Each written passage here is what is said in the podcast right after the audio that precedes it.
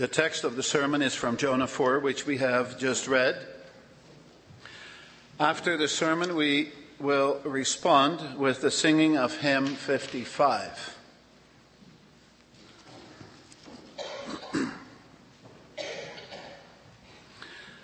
Beloved congregation of the Lord Jesus Christ, brothers and sisters, boys and girls.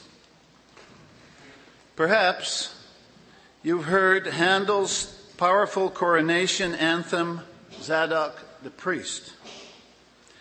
If you're not familiar with that kind of music, you can substitute U2's classic song, Where the Streets Have No Name.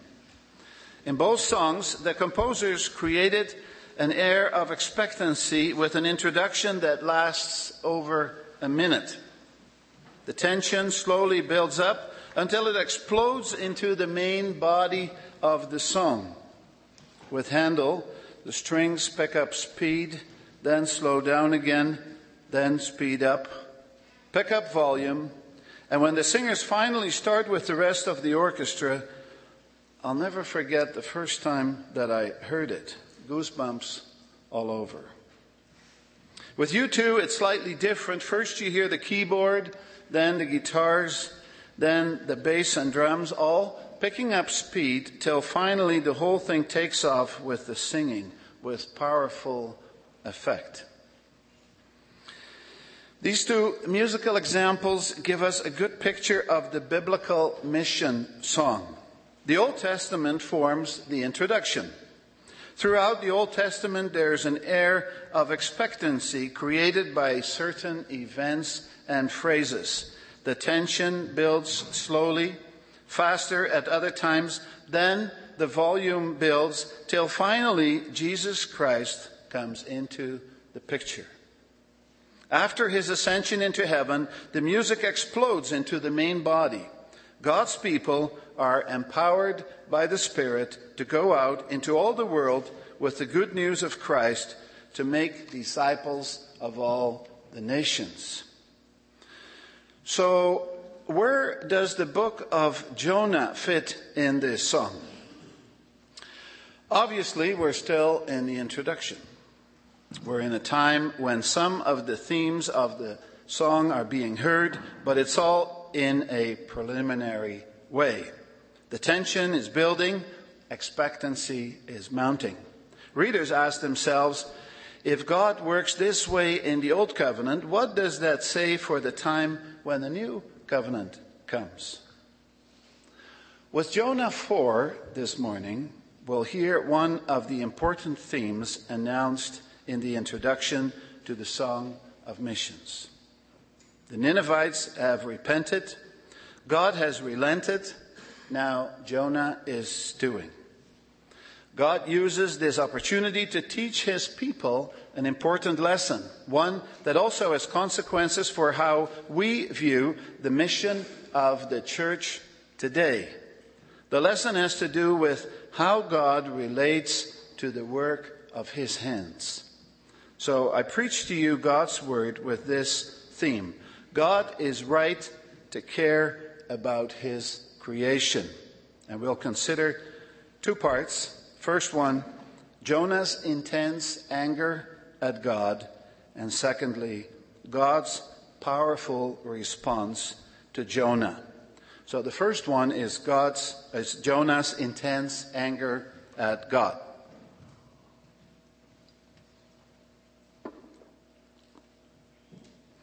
Verse 1 of chapter 4 tells us that Jonah had the deepest possible anger at what happened in the previous chapter.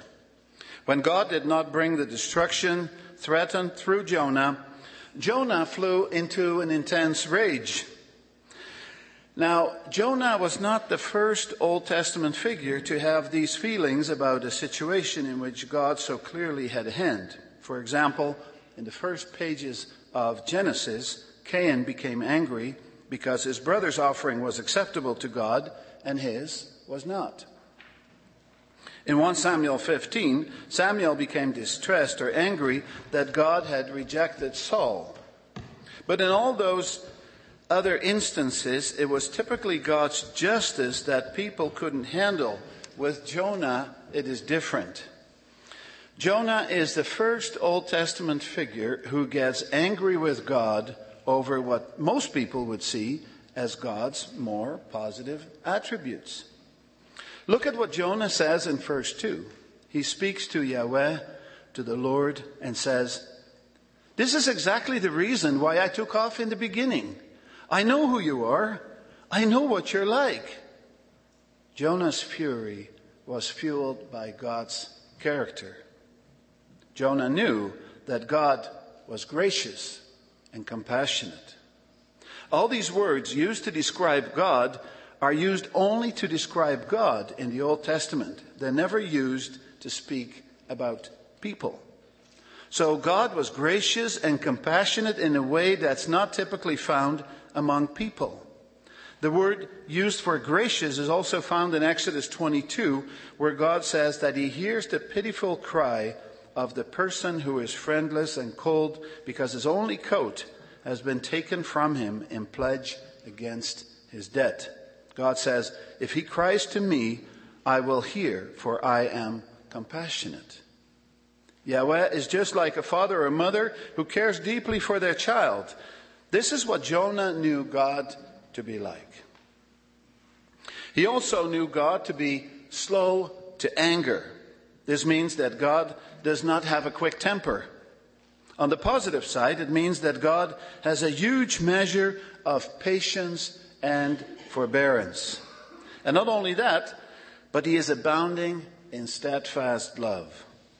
This points to the kind of love that spouses should have for one another. It's the kind of committed love which is going to stick it out through thick and thin. And that's the kind of love that God has in abundance. That's the kind of love that Jonah has a hard time accepting. Jonah could not handle a God who relented at sending destruction when the Ninevites repented. In fact, Jonah says in verse 3 that he would sooner die than live and see God relating to Nineveh in this manner. Jonah desires death because he cannot stand the idea of God giving life. In this, you can see that Jonah's problem was not so much with Nineveh as it was with God. Jonah wanted God to be different, at least in so far as he relates to the Ninevites. Rather than be gracious, Jonah wanted God to deliver justice. Rather than be compassionate, Jonah wanted God to be cruel. Rather than be slow to anger, Jonah wanted God to blow his top, and the sooner, the better. Rather than abounding in love, Jonah wanted to see God's anger at sin expressed with the destruction of Nineveh. And so, what happened to the repentant prophet of chapter 2? What happened to the prophet who said that he remembered Yahweh? That's another way of saying that he came back to the ways of living in covenant faithfulness. And now here, the prophet is back at the point of shaking his fist at God. What happened? The answer can only be found with the fickle character of mankind. One minute we're saying we believe one thing about God, and the next minute we're acting as if we really don't believe it. Jonah was no different. He was back to angrily kicking against the goads. And what was all this saying to the people of God? The Jews who first read this book would be confronted with a prophet becoming so angry that he wants to die. He's angry because God does not fit his box. Jonah wants a God who only shows mercy and compassion to one people, one tiny little part of his creation. This was a not so subtle message to the people of God.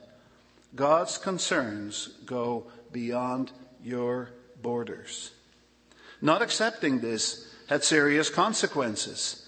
If you believe that God's concerns are only within the borders of the Holy Land, this sure changes God on two counts. First of all, God's sovereignty. Who are you to impose your restrictions on God? Second of all, God's glory. Who are you to say that God cannot receive the glory he deserves from all his creation? The net purpose of this prophetic teaching was to transform the people of God. It was to transform them in their thinking about God and their neighbor. It was to prepare them for the main body of the song when God would bring every tribe, tongue, and nation into his kingdom. Jonah's role in this purpose is to provide a vivid contrast also with his intense anger. God uses Jonah to teach his people to believe him as he has revealed himself. In this way, Jonah was a negative example. But several hundred years later, God gave a positive example with another prophet. Christ shared the grace and compassion of the Father with all. He rejoiced to see people turn to God. In the course of his, earthly life, he also occasionally ministered to Gentiles. Think of the Syrophoenician woman in Mark 7. She begged the Lord to drive the demon out of her daughter after some discussion, and when he saw her faith, the Lord had compassion and did this for her. This is a picture of God's character. The Lord Jesus shares and delights in the attributes of God. He shares and delights in God's mercy, compassion, and steadfast love. When you think about it, when you think that he himself is the Son of God, a person of the Trinity, how could he do otherwise? And yes, the Lord Jesus also became angry, but he never became angry with his Father. His anger was directed at the self righteous and the hypocrites among the people of God. Because of his divine union with the Father, the Lord Jesus shared the concerns of the Father. Listen to what he said in John 14, verse 10. Don't you believe that I am in the Father and that the Father is in me? The words I say to you are not just my own. Rather, it is the Father living in me who is doing his work. The concerns of the Father were the concerns of the Son. And one of God's chiefs, chief concerns at that time and in our time is his glory among the nations. As Christian prophets today, our concerns are to be the concerns of our chief prophet and teacher. This is part of what the Lord Jesus meant when he said in John 14, verse 20, On that day you will realize that I am in my Father, and you are in me, and I am in you. Through faith, we have union with Christ, and through union with Christ, we have union with the Father. That helps us in taking the message of our text into our own lives. Because of who we are in Christ, we desire to be reflections of Christ's image. We delight in God as He shows Himself to us. We delight in God showing care and compassion for the nations, for all His creation. In other words, when God sends the church out into the world to make disciples, this isn't a burden for us, but a joy. We're excited and enthusiastic that our God is like this. He doesn't fence in his blessings, but wants to spread them far and wide for his glory among all. So we will never minimize the mission of the church as if it's just gravy, something we do if we happen to have a little extra time or money left over. Because God is who he is, because Christ is who he is, and because we are in Christ, mission is an inescapable part of what the church is about. This means that we can never make a false dilemma between missions and work done inside the church. The two belong together. God wants his people to be built up and strengthened inside. But God's character is that he also desires his glory to be magnified among the nations. God cares about what he has created, and his will is that what he has created should be worshiping him. God taught this lesson to Jonah in a powerful way. Let's hear about that in our second point this morning, which is God's powerful response to Jonah. Through both words and actions, God's response to Jonah comes in several stages. The first stage has God speaking in verse 4. God says to Jonah, Is it good and right for you to be angry? The question is rhetorical. Both the readers and Jonah know what the answer to this question is. But notice that Jonah doesn't give an answer with his words. Instead, it is his actions that speak for him. Jonah goes off to the east side of the city and he builds himself a crude hut. This hut would likely have been built with branches and any green leaves that were available. Jonah built this hut and then he sat down to see what would happen. Even though he knew that Nineveh had repented, even though he knew that God had expressed his compassion for Nineveh, Jonah still held out hope that the repentance was short lived and the program of God's judgment would still play out in front of him. Imagine a preacher hoping against hope that his preaching would not be effective for salvation. It's so pathetic, you have to laugh at it. Well, God is not finished with this anti preacher this anti prophet.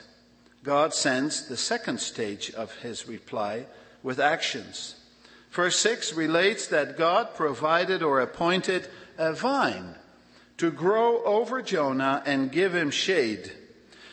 Just as in chapter 1, where God appointed the winds and the great sea creature, so here God, in his sovereign providence, appoints some kind of plant most likely a castor oil plant.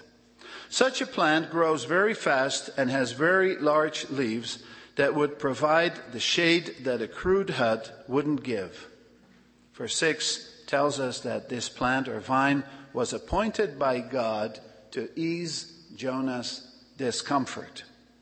The end result was that Jonah had some joy in his life again. Jonah was happy about something, even if he couldn't be happy about God and Nineveh. This lasted for all of one day.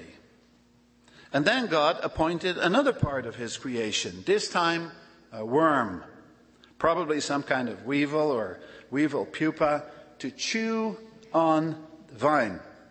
And the result was that the vine withered. The leaves shriveled up. No more shade. Then in verse 8, we find that God added to Jonah's chastisement by giving a powerful hot wind from the east. God directed the weather so that it was blue skies and hot wind. And so Jonah felt a heat stroke coming on.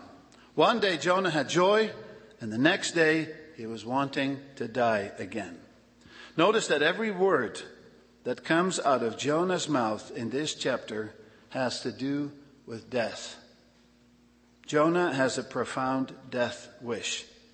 He's gone up and down, and now he's down again, longing for the grave. God has given this to Jonah to chastise him and lead him to repentance. Then God speaks again to Jonah. Is it good and right for you to be angry about the vine? This time, Jonah replies with words, and he asserts himself violently. I am right. I am angry enough to die.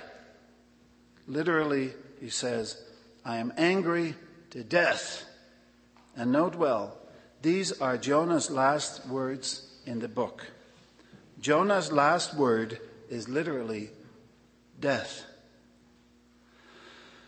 God comes with his last words, the climax of the entire book. Jonah did not create the vine. Jonah did not take care of it or make it grow. Its lifespan was one day. Yet, Jonah cared about it. He cared about it because of the pleasure it gave him. Jonah did nothing for it, but then there was Nineveh. God had created the people and the animals of this great city. God had providentially led the lives of all 120,000 people and the animals as well. All these people who don't know their right hands from their left, in other words, people too ignorant to take care of themselves, God took care of each one of them.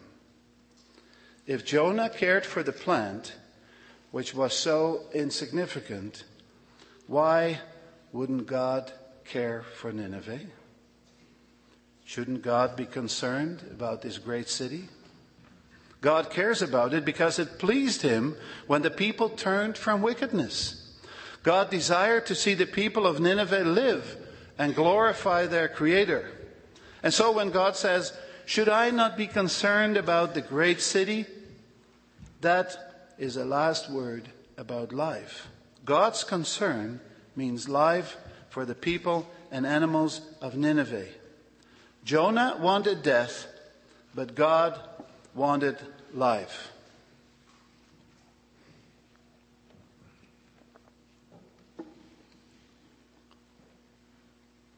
Notice that the book ends with that lingering question Should I not be concerned about that great city? We're not told what Jonah's response was to God's question, though many interpreters have guessed what he might have said. Many children's Bibles, too. They will put an answer or an implied answer in Jonah's mouth. But all of that dulls the point. The point is that God's people of all ages have to find the answer in the revelation of who God is in Scripture. Think of what God says to Moses in Exodus 33 I will have mercy on whom I will have mercy, and I will have compassion on whom I will have compassion. Paul later quotes those words in Romans 9 to make a point about God's good pleasure and sovereign choice. God is the one who sovereignly decides to send a message of judgment. God is the one who sovereignly works repentance and faith. God is the one who sovereignly shows compassion and mercy upon the repentant. God is right to care about what he has created, both his physical creation and his spiritual recreation. Now remember that all of this was in the Old Testament. God was like this in the Old Testament, and this was to point ahead to the full picture of how he lavishes his grace upon the nations in Christ in the New Testament. Today, we want to be God's instruments to that end. You see, the whole issue of the book of Jonah is what is God like? And knowing what God is like, how should our lives be transformed accordingly? In Christ, we know the beautiful answer to those questions because it is in Christ that God shows himself to be abundant life for those who repent and believe the gospel. It's God's people who are in Christ by faith who the Spirit uses to bring that gospel. So today we have a song that has exploded into full melody with nearly all the lyrics. With Christ's first coming, the time of expectancy was over, but not entirely. There's still a measure of expectancy as we wait for the brilliant conclusion of the song. It promises to be the most spectacular part of all. God is still working on it because God is still concerned for a great city, the great city of the New Jerusalem. As time moves on, God is building that glorious city through his people and the spreading of the gospel.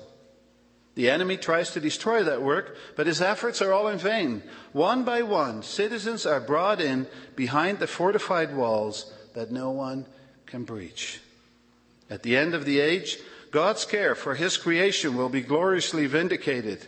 Through his Son, through his Spirit, God will bring more glory to himself when the holy city, the New Jerusalem, comes down from heaven. How will God bring that day to pass except through the mission of the church? In the literal sense of the word, we may not all be musically gifted, but in this spiritual orchestra, we all have a part to play. We all have a line to sing. The New Jerusalem, which we eagerly wait for, it's not going to come down from heaven till all the elect of God have been gathered in. Christ's church gathering work will continue through us till the day we hear these words from the throne, words spoken to people from all tribes, tongues, and nations. Now the dwelling of God is with men, and he will live with them. They will be his people, and God himself will be with them and be their God. He will wipe away every tear from their eyes. There will be no more death, or mourning, or crying, or pain, for the old order of things has passed away. Amen.